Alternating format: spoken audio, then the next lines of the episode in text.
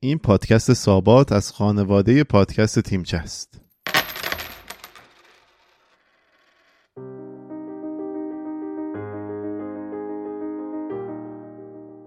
جوانگ وانگ قول آلمینیومی چینی با آمریکایی‌ها درگیر شده و پروندهش به جاهای حساسی رسیده.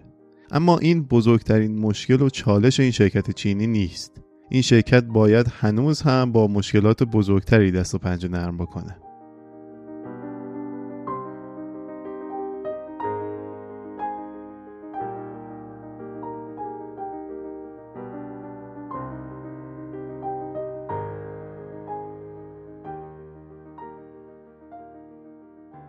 سلام به سابات خوش اومدی و من سینا موسوی هستم سابات در معماری ایرانی فضای سایه‌داریه که مردم در مناطق سرد و گرم برای فرار از سرما و گرما بهش پناه می بردن و بعد از رفع خستگی و گفتگوی کوتاه با حاضرین به مسیر خودشون ادامه می‌دادن. من در سابات همین کار رو دنبال می‌کنم و هر بار موضوعی که به نظرم جالب بوده و در رسانه های معتبر در مورد صحبت شده رو در کمترین زمان ممکن برای شما تعریف می‌کنم.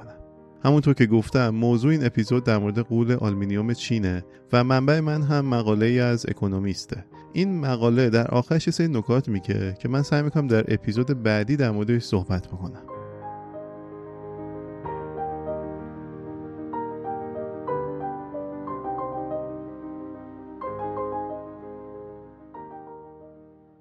به آقای لیو جونگتیان میگن پادشاه آلمینیوم آسیا. شرکت آقای لیو جونگ وانگ Group یکی از بزرگترین تولید کنندگان محصولات آلمینیوم در کل جهانه و یه زمانی که اونقدر هم دور نیست به آقای لیو لقب ثروتمندترین مرد در شمال شرقی چین می‌گفتن جایی که شرکتش در اونجا مستقر شده. در آمریکا اما آقای لیو شهرت دیگه ای داره. شرکت های تحت کنترل این مرد 57 ساله چینی در اواخر آگوست یعنی مرداد ماه سال شمسی به دلیل سازماندهی یکی از وقیحانه ترین دهنکجی ها به طرح تعرفه های واردات که آمریکا علیه چین تصویب کرده متهم شد. امروز به نظر می‌رسه که امپراتوری آقای لیو در حال نابودیه. اونم نه به دست دادستان های آمریکایی بلکه به دلیل مشکلات اقتصادی داخل خود چین.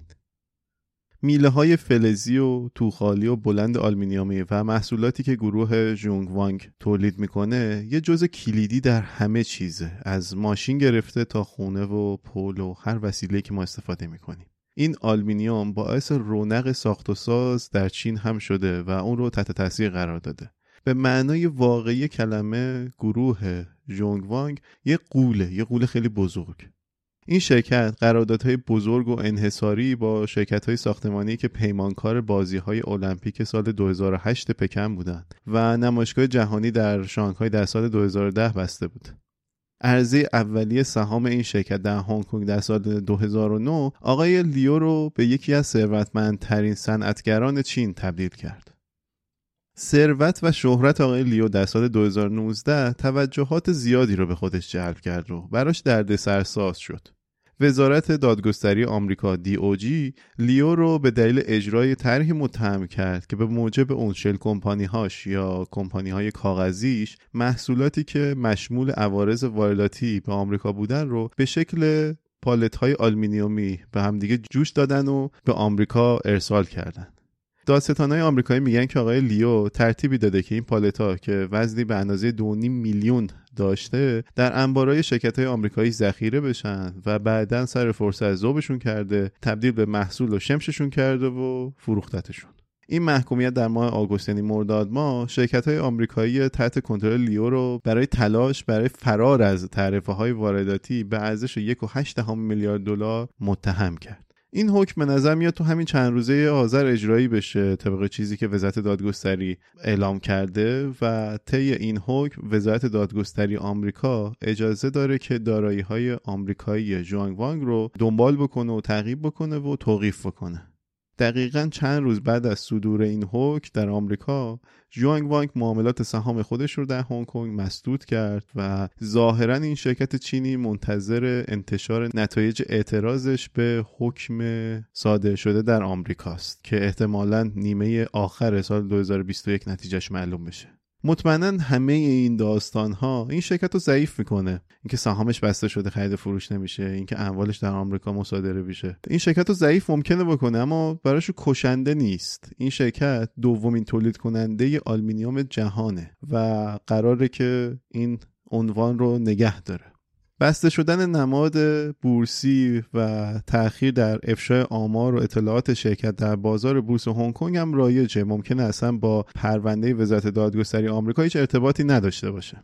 دولت چین امروز با آمریکا در حال کشمکش روی تجارت و ژئوپلیتیکه. یه جور جنگ سرد در حال اتفاقه. پس ممکنه این موضوع به نفع آقای لیو و شرکتش بشه و از لیو دولت چین محافظت بکنه در برابر وزارت دادگستری آمریکا. تو خبر جدیدتری که این چند روز منتشر شده اما این شرکت اعلام کرده که دو تا شرکت تابعه مهمش در چین به دلیل زیانهای بزرگ با مشکلات شدیدی روبرو هستند.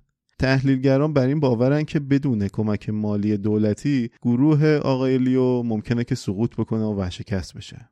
این شرکت توضیح کمی در مورد چرایی و عمق بحران و زیانهاش ارائه کرده اما مثل خیلی از شرکت های چینی این شرکت به دلیل قطع برق در ماهای گذشته رسما فلج شده که می‌تونه باعث بشه صنعت این کشور تا پایان سال 2021 که چیز زیادی هم بهش نمونده 5 تا 10 درصد کمتر از ظرفیت معمول خودش کار بکنه.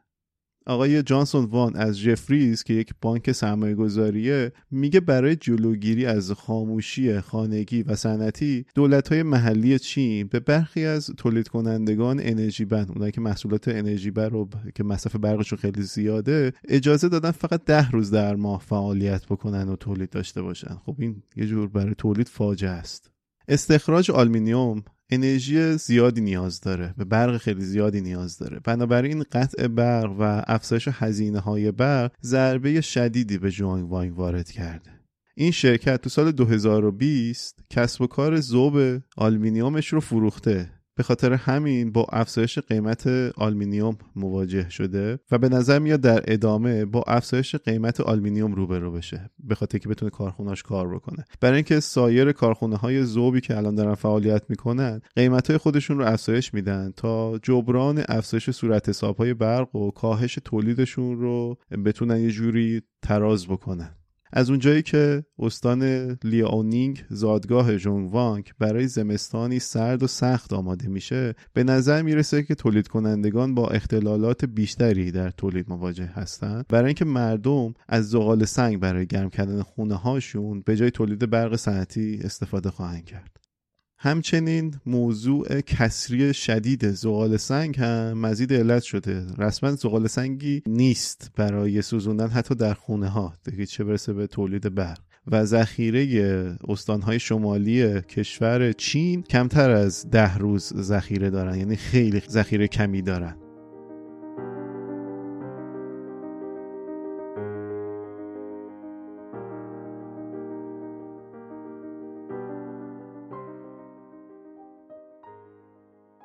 فرار از چنگال قوانین آمریکا مشکلات تولید و برق و غیره نشون میده که آقای لیو باید زمستان سرد و سختی رو تجربه بکنه.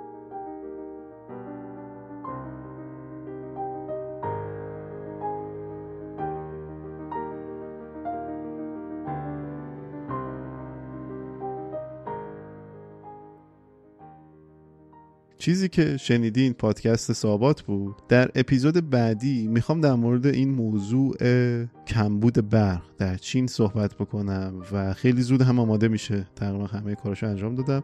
فقط باید کارای ادیتش نهایی بشه و منتشرش بکنم. مرسی که همراه من بودین تا اپیزود بعدی. فعلا خداحافظ.